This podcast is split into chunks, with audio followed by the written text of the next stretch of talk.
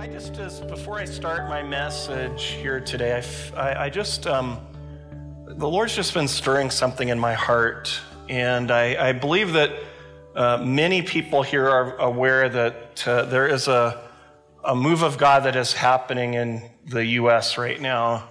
And I believe that it's uh, begun to hit a lot of, uh, it started with Christian university campuses. It started in Kentucky at Asbury University that they've been having um, gatherings and God moving for 12 straight days. It's spreading to other college campuses, even to the University of Kentucky, uh, which is a secular school. They're beginning to see uh, the, just the outpouring of what God wants to do. And we've been talking for a long time about the fact that believing that God is going to have a significant and special move on the earth. And I, I want to say this. I just really felt the Lord stirring a few things in my heart and my spirit to sh- share with you as a church. So some of you know this, some of you don't know this.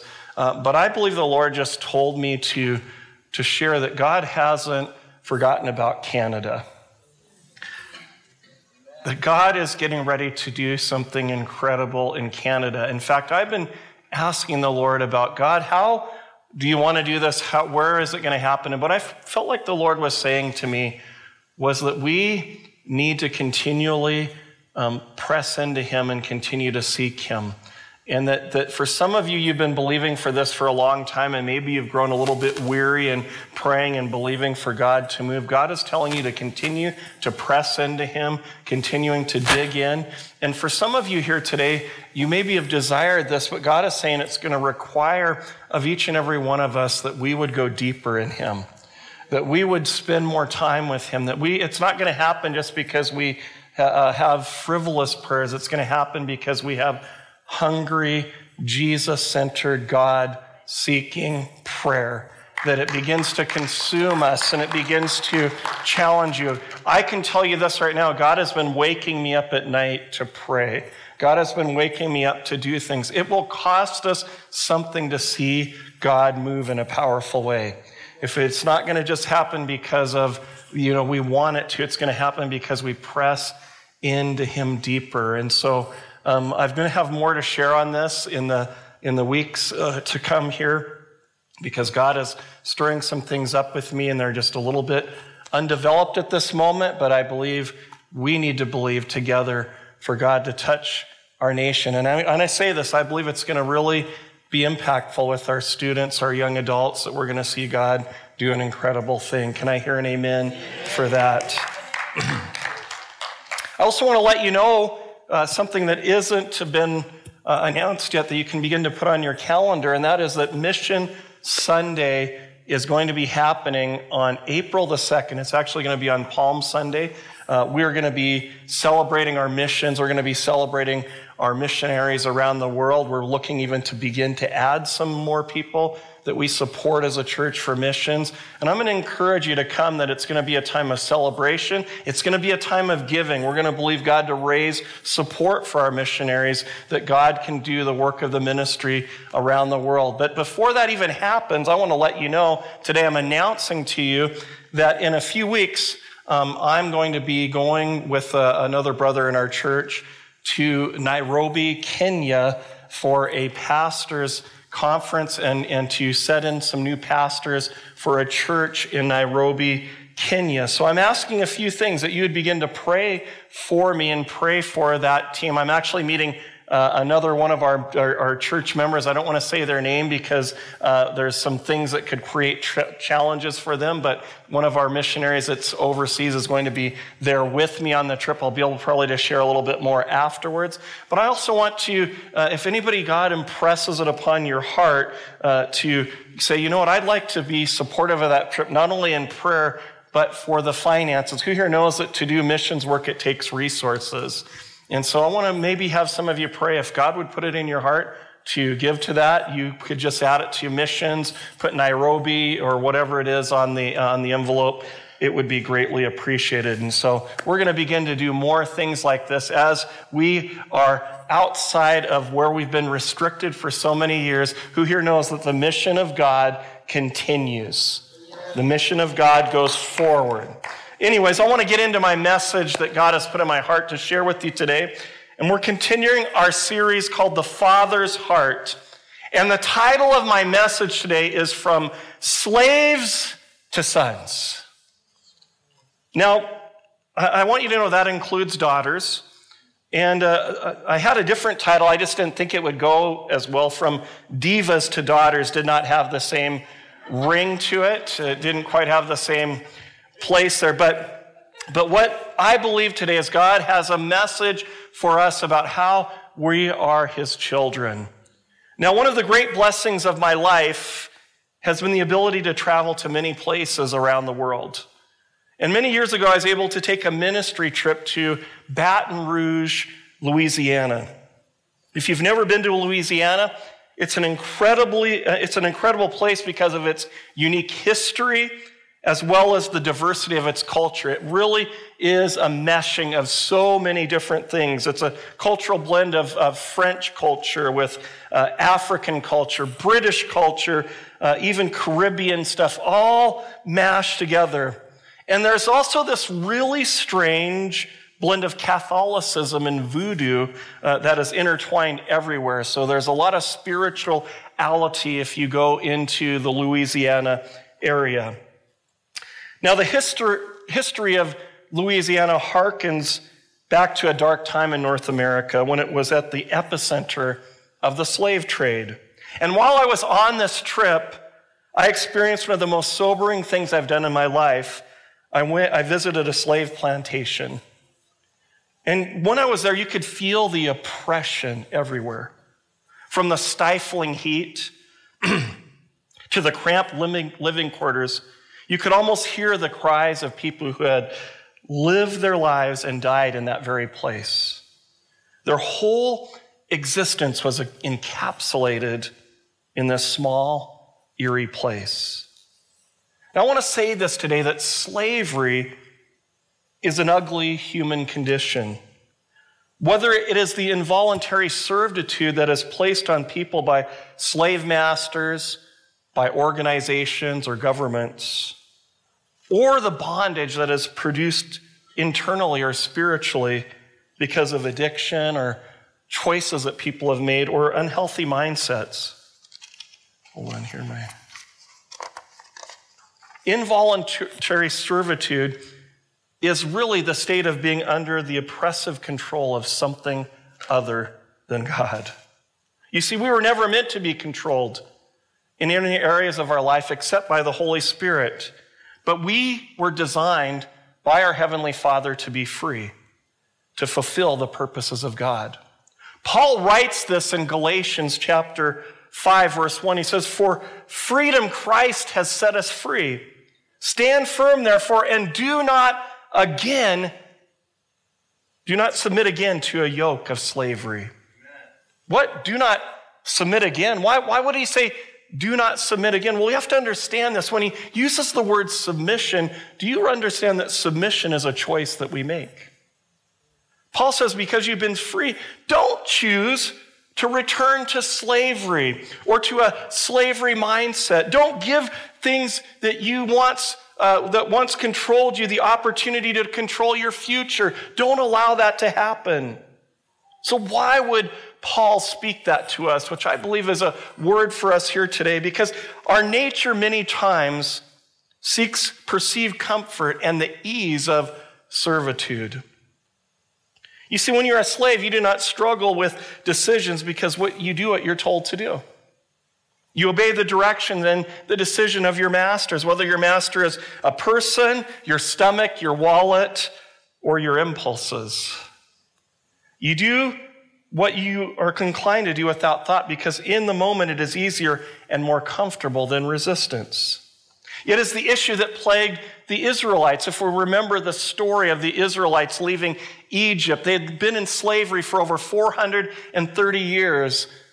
The Egyptians were cruel and mean to them. They beat them, they whipped them, and they, they forced them to build their mighty projects. When you look at the pyramids and all of that structure, most of that, I believe, was built by the Israelites that were in Egypt. It was part of their slave labor that allowed that to happen. But then when Moses came on the scene and through signs and wonders and, and miracles, he defeated the Egyptians and brought them to the entrance of the promised land.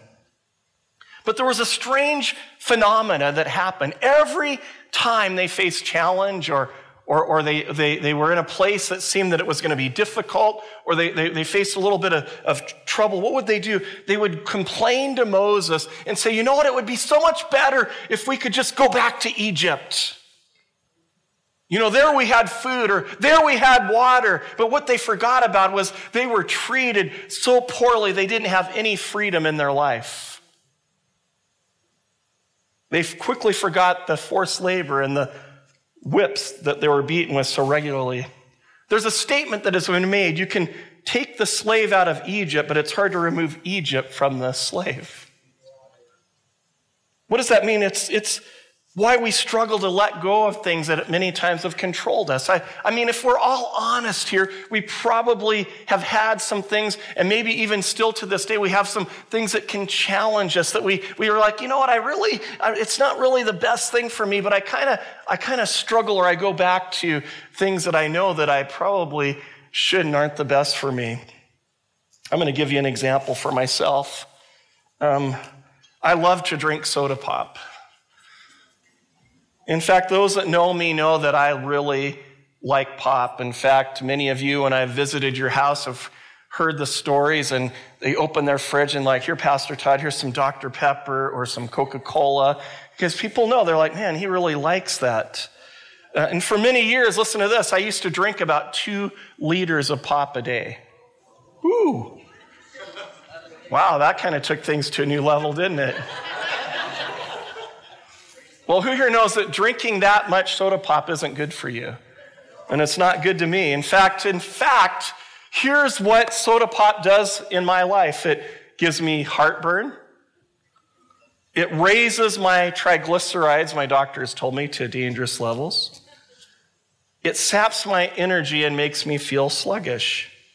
And here's what is so crazy. There are times I'm like, yes, I, I, I just, I'm going to change this. I don't want to live with this anymore. And so I quit drinking pop. And guess what happens in my life?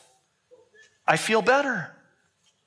Life is good. My triglycerides go down. I don't have heartburn. And I don't feel sluggish. But here's the hitch. All of a sudden I'm out and it's like, oh, I'm going on a trip. Man, I could really, man, I really would like a pop. And so I start to drink it again. And I'll do great for a season, but at some point I decide to, to go back. Now, I want you to know I'm getting better at it, but it's still something that's a challenge for me. Come on, I'm being real with you today, okay? Because sometimes we listen to these, these messages and we hear about those things and we're like, well, I'm not a slave to anything. Uh, you know what? We might want to look at our lives and say there might be some things that, are, that we have a hard time letting go of that we know that we should. You see, Egypt is a symbol of being a slave to our sinful or carnal nature. And our carnal nature continually seeks things that are selfish or self pleasing. But the problem is that as we give into it, it seeks to take control of us and manipulate us, which is a form of slavery. And here's the sad truth we can be Christians and still be slaves. Oh, wow. That's, this doesn't sound encouraging, Pastor Todd. Yeah, we can be slaves to many things. I'm going to list a few other things here. We can be slaves to money. Ooh. Well, how, how, what do you mean, Pastor? Well, we, we feel the, the need that we have to have more stuff, or, or we become afraid that we will never have enough. And fear leads many people, and I've seen many relationships and family destroyed because people become workaholics and they, they're just working and they're striving for money. It controls them. They think about it. The, all of the things in their life revolve around it. Or they become fretaholics. Worry, worry, worry, worry, worry, worry. I go, oh, it's just worry. And I've seen many people sacrifice relationships for resources. And it can lead to stinginess or a lack of generosity or punishing debt, purchasing things with credit. Both are destructive and they put people in bondage. See, debt is never your friend. Don't ever let anybody fool you. The Bible declares that the borrower will always be slave to the lender and that the stingy will lose what they think that they have. What's another area we can become slaves to? How about slaves to affirmation? People pleasing as a form of servitude. We don't think about it. Those under the control of affirmation bias need for all people to accept them because they don't want to disappoint people. They are afraid to say no to anything that they're asked to do. And so things pile up and pile up. And, and, and I know it because I struggled with this for, for a season in my life where, where you just are like, I can't say no because I don't want to let somebody down. I don't want to tell them that I can't be the superhuman being that they think that I am. Slave affirmation usually, those who struggle with it usually attribute criticism or correction to being rejected because they take everything as a personal attack.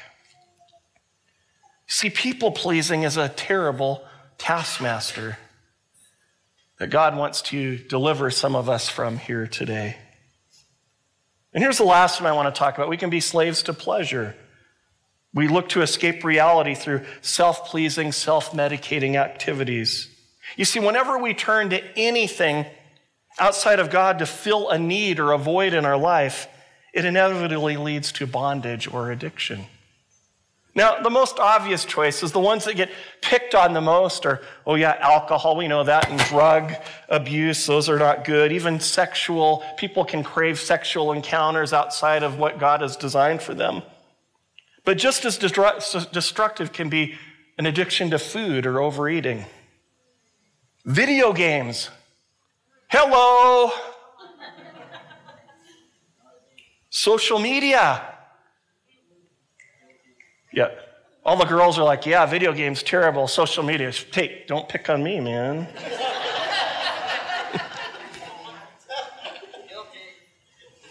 See, these areas are an escape, a temporary escape from reality, but they usually, if we are controlled by them, produce anguish and frustration and dependency on our life. Our feelings can be manipulated by any of these things.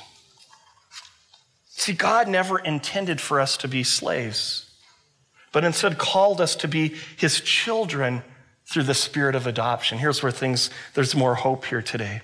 Romans 8:15 says you have not received a spirit that makes you fearful slaves instead you received God's spirit when he adopted you as his own children now we call him Abba, Father. You see, this means through the redemptive work of Jesus, we are now sons and daughters of the Most High God.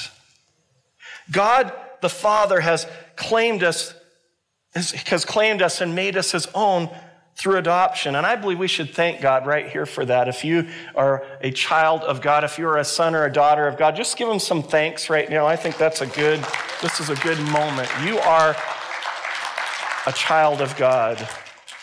Now we have to understand this that when we talk about this word adoption, and Jesus was, was speaking about this, he was, he was sharing, Paul was writing about it in the book of Romans, that he was talking to, first of all, the Jewish culture.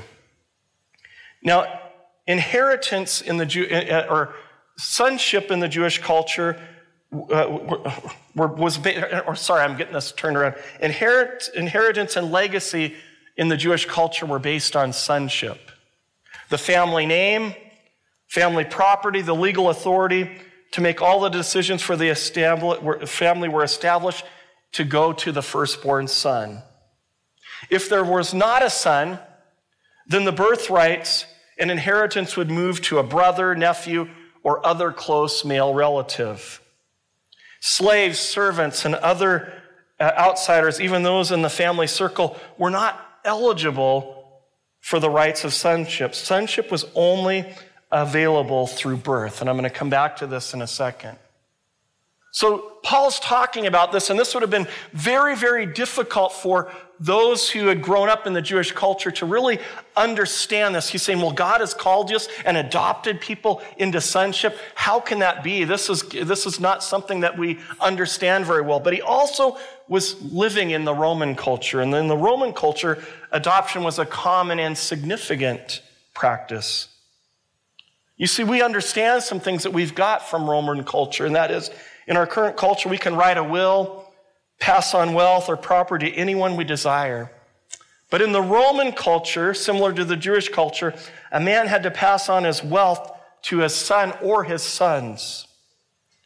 And if there were no sons, now listen to this, this is where it gets crazy. If there were no sons and the Roman man felt that his own sons were incapable of handling his wealth, he would have to adopt someone who he would make a worthy son. Could be a son in law, nephew, neighbor, even one of his servants, usually somebody that he was connected to. And here's what happened when they were adopted. According to Roman law, whoever the man adopted would have, first of all, listen to this, all his previous debts forgiven. So if you got adopted by a, a, Roman leader, a Roman family, all of the debts you had now would be forgiven of you. He would receive a new name, the name of the person who adopted him. So his whole character, his whole heritage now would be based on that name, not on who people knew him to be before. He would be the full and legal son of his adopted father, and he would become the rightful heir to all of his adopted father's wealth and possessions. Now, listen to this. This is something that just stuck out to me as I was studying this. A Roman father could disown his natural born son. Listen to this. But the adopted son, if that once the adoption took place, it was irrevocable. Hmm. What does this mean for us? when we are born again, this is for the Jewish people, accepted by Jesus' loves, forgiveness, and leadership, we are now adopted into the family of God as sons and daughters with the rights and rewards of sonship. The things that God has for us. We're, we're now no longer slaves. We've been adopted into his family. And because the Father loves us, we now have this relationship with God that is irrevocable through Jesus Christ. In Ephesians 1 5, Paul writes, God decided in advance to adopt us into his own family by bringing him to him, us to himself through Jesus Christ. That is what he wanted to do, and it gave him great pleasure. God wants us to understand that we are no longer slaves, but we are sons and daughters of the Most High God. 2 Corinthians 6:18 states this, "And I will be your father, and you will be my sons and daughters," says the Lord Almighty. You see, there is power that comes from our relationship with God.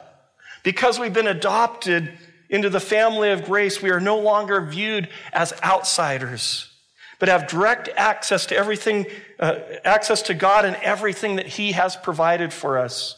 You see, when we know God loves us, we will see everything in the world differently around us. And I believe there are some people here today that you need to be reminded that you, that God loves you.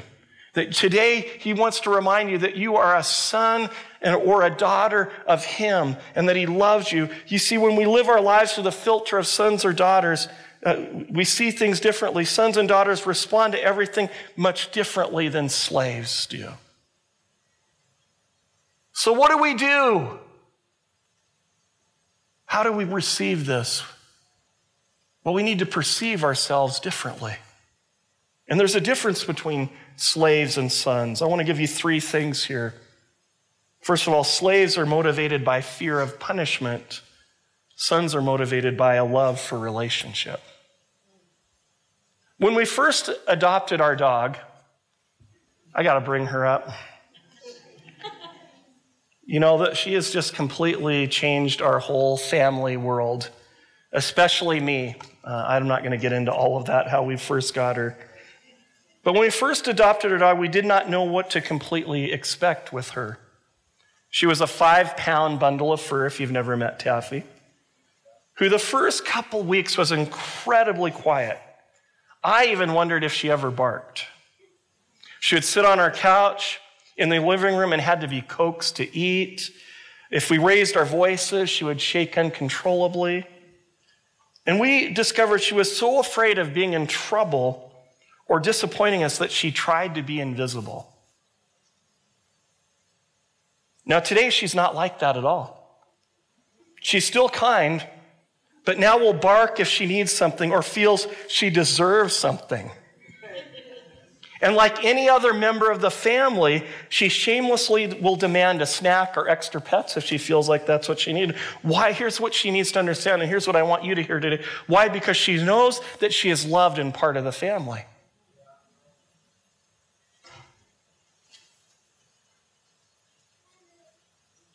See, if we don't understand that God loves us, sometimes I've seen Christians that they, they try to make themselves invisible. Like, God, I just hope God doesn't see me. I hope God doesn't notice what's going on. I hope God doesn't see all the wrong things that I'm doing. Because if He sees it, He might reject me. He may say, you know, you, you can't be a part of my family anymore. And people become, they begin to act like slaves. You see, slaves are afraid to step out of line or make a mistake because they fear that they will be punished, even worse, dismissed because they always feel like they're under judgment. They tend to stay away from authority and do what is necessary to avoid conf- confrontation. So you see, those who struggle with a, a, a slave mentality tend to see God as a harsh, vindictive being. if I don't pray the right way or I don't pray enough, God will be disappointed with me. Can I tell you what? God's not disappointed with you, God loves you. God's just calling you to be more with Him. Come join me. That's, that's the heart of the Father. If I make a wrong statement, I know something bad is going to happen to me. I know I've, I've even experienced this in my own life where, where I began to have that slave mentality where if I, if I step out of line even for a minute, I say the wrong thing, God's, God's going to get me. You see, when we know we are loved, we do not fear our Heavenly Father, we run to Him. We become less afraid to take risk because we know He is with us, that He is for us, that He's cheering us on. Did you know today that God, your Father, is cheering you on, that He's cheering you on to, to, be, to be successful? He's cheering you on to, to grow in your life. He's cheering you on even when you're struggling and you're fumbling. He's cheering you on. He's just like a parent when their child is trying to walk. They're like, come on, even though they fall down, He's like, come on, you're going to make it. That is the heart of the Father. You can do it. And because of that, we can be real with Him and we can share our weaknesses because we realize that He's here to cover us and protect us. And we realize it's okay to ask Him for what we need. And even like my little five pound chihuahua, what we want because he wants to provide for us and bless us. See, when you understand that you're a son or daughter of the Most High God, we should, we should walk a little differently. We should walk with our heads held high. Maybe even have a little bit of swagger or confidence because we know that we belong to the creator of the universe and he loves us completely. Here's the second thing slaves perform duties, sons perform acts of love. You see, when we know that we are loved by God, it impacts the way that we serve other people. You see, slaves do tasks because it's required of them. They do the minimum of what they're asked to do because they do not have ownership of things. Now, any of you that's ever been in employed in any type of organization or business or or maybe in school you've done a group project with people. Who here who here likes group projects? Who here doesn't like it? I know that if you're a hard worker you tend not to like them. If you're kind of not a hard worker you like them.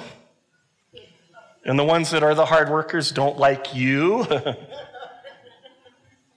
See we've all worked with that guy or that person that does the bare minimum, whether in school or on the job, haven't we? They never take the initiative to solve problems. They, you know, because everything is a duty. And, they be, and those people become a drain on everyone else. And what they do not realize is that they will always be stuck in low level positions of service. Why? Because they never take ownership for anything. Can I give you some career, life defining advice? Don't be that person. Do not be a bare minimumer. Take on a whatever is needed attitude. This mindset will take you to greater and higher places, I promise you. You see, sons are different. They see serving differently because they have, they have love, because of the love they have received, and uh, because they have received love, they look at every task is an opportunity to release love. They see service as a blessing to be shared with others. What can I do for you? How can I help you? How can I make things better for you? You see, because I am so filled with the love that my Father has given me, I can't wait to help people regardless of the situation or the circumstances. You see, when we are, feel that love and we realize as a daughter of God, as a son of God, that, that, that He loves us, we don't care if we actually receive recognition for what we do because it doesn't matter. We just want to please the Father. True daughters and sons of God knows that he sees all the things that we do and he is the rewarder of those that love him and are called according to his good purposes. I believe this if you have not received that kind of love, you cannot give that kind of type of love. Here's my last thing that I want to share before I close. Slaves blame others, sons take ownership. Now, when the kids were younger, I got to sh- say this, they would rarely take responsibility for anything. If there was a problem, they would blame each other or someone else. In fact, I believe this we had a fifth member of our family, and it wasn't the dog. The name of that person was I don't know. Who spilled the juice on the floor? I don't know. How come all your pillows? How come your room is a mess? What happened here? I don't know. Uh, this was actually happened. Where are your pants as we're picking you up from school? I don't know. I don't know was responsible for many unsolved crimes and mysteries in our family. You see, the, the reality is, is when we, we, we are not, we don't see ourselves properly. We, we tend to blame others for our own actions or weaknesses. You, you see, sons know that when they take ownership or responsibility for their actions, it opens the door for grace. It not only allows for deeper relationship with the Father, but it releases trust. Trust to be able to handle not only greater responsibilities, but listen to this, but greater blessings and provision. So you see, because of relationship, God has released greater authority for his daughters. You see, everything God has is appropriated for you, it belongs to you. I love what it goes on to say in Romans chapter 8, verse 16, it says, For his spirit joins with our spirit to affirm that we are God's children. And since we are his children, we are his heirs. In fact, together we are heirs of God's glory. But if we're to share in his glory, here's the hard part we sometimes must also share in his suffering.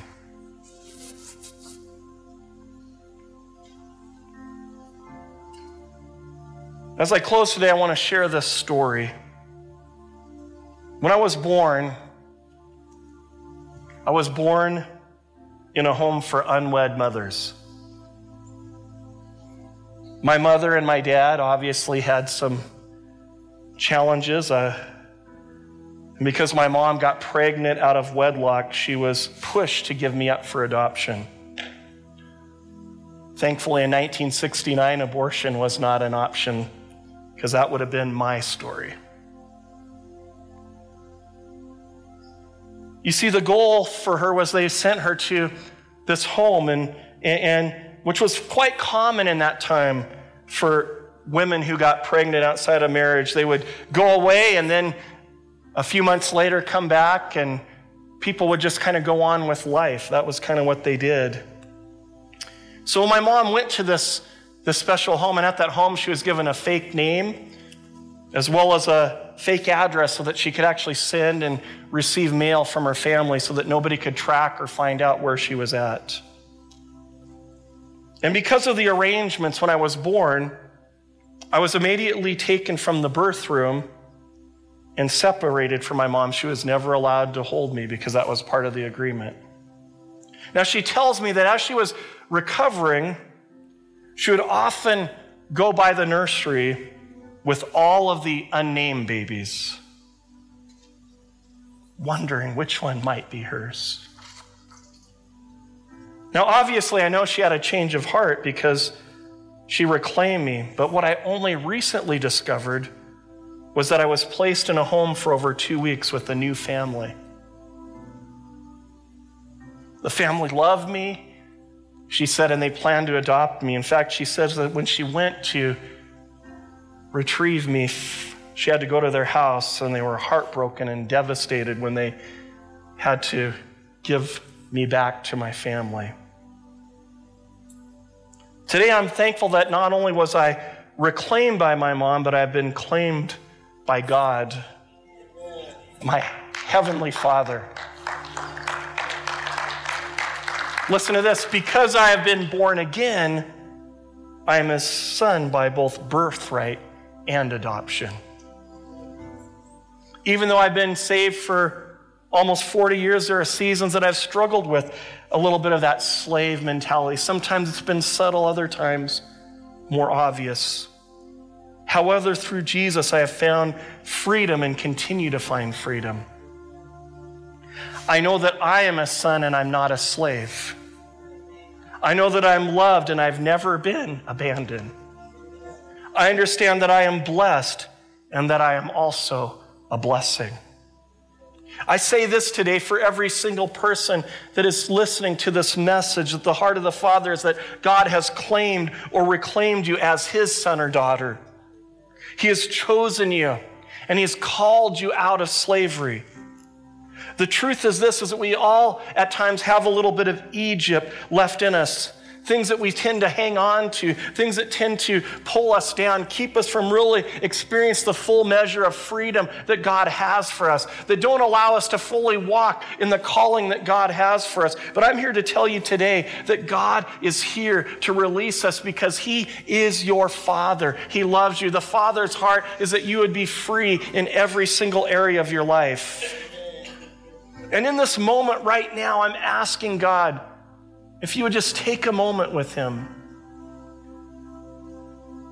to ask the Lord, is there anything that doesn't belong in my life? Is there anything that I'm holding on to? Is there any fear that I have? Anything that's trying to control you? I just pray right now by the presence of God that God would just speak to your heart.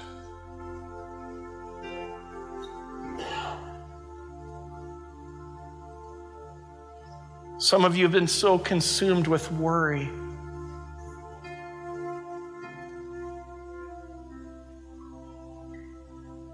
Some of you have struggled with affirmation, just looking to be affirmed. God today says, I want to affirm you. I affirm you. Lord, I pray for every single person that is here today, God, that you would just take this time by your Holy Spirit to, to show them anything in their life that is, that is causing them to, that's trying to control them, that is manipulating them, that is harming them. God, I pray right now by the name of Jesus, they would just give it to you. Just give it to God. Receive His love, receive His forgiveness.